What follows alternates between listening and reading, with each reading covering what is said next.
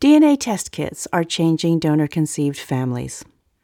This is an audio version of an article I wrote for The Conversation, which was published on August the 4th, 2022. A UK law, passed on April 1st, 2005, will have life changing consequences for families from next year. Anyone conceived from a donated sperm, egg, or embryo from that day onward can find out the identity of their donor parent once they reach adulthood. This means that starting from late 2023, when the oldest of these people begin to turn 18, there could be a deluge of young people wishing to find out who their donor was. But thanks to at home DNA testing, many donor conceived people are already uncovering their biological origins in what can be an emotionally difficult process. There were around 1,500 live births in the UK as a result of donated eggs or sperm in that first year the law was changed, April 1, 2005 to March 31, 2006. I can only imagine the meetings and the emotions, both wonderful and difficult, involved for families next year.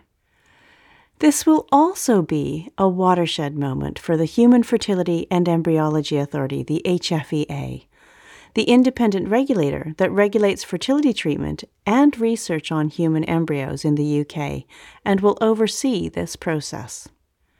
But not all donor conceived people will see the benefit of this law. Anyone conceived after August 1991 can only find out non identifying information such as eye color or country of birth of their donor. This was when the HFEA was created to record all uses of donated eggs, sperm, and embryos, in addition to regulating the UK's licensed fertility clinics.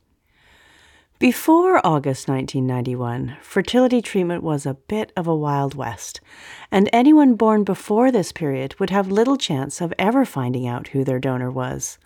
They have to wait for their donor to come forward and lift their anonymity through the HFEA, or the donor and the donor conceived person can place themselves on the donor conceived register, the DCR, set up to match pre 1991 donor parents and children and siblings sharing the same donor.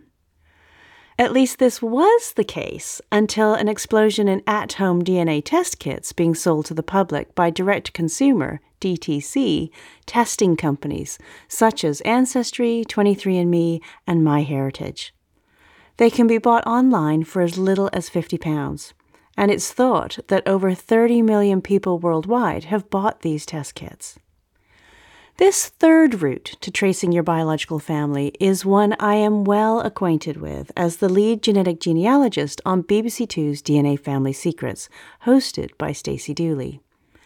Genetic testing companies have enormous databases that make it increasingly easy to find your donor. You can simply take a DNA test and look for people that match your DNA. If you can't fit these matches into your known family tree, then it could be because they're from your donor's family. Sometimes people get matches with a donor sibling or their donor immediately. The first such case to make headlines was in 2005 when a 15 year old boy bought a Y chromosome test in the hope of finding his donor father. The Y chromosome is a segment of DNA passed down through the male line from father to son, much as a surname often is. The lad's Y chromosome test brought up matches with two men that must have been related to his sperm donor father. They also had spelling variants of the same surname.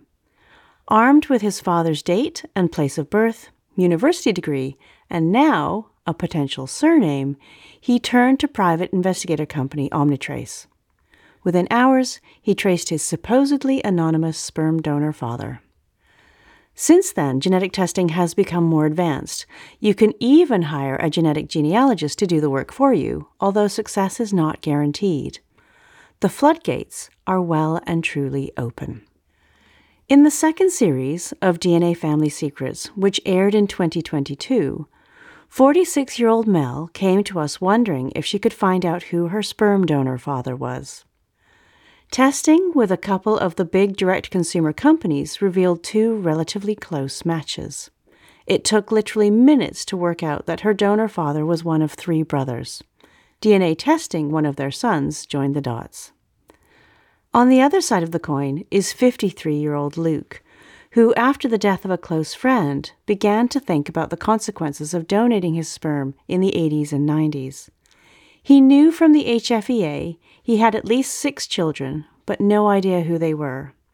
He came to DNA Family Secrets to lift his anonymity further.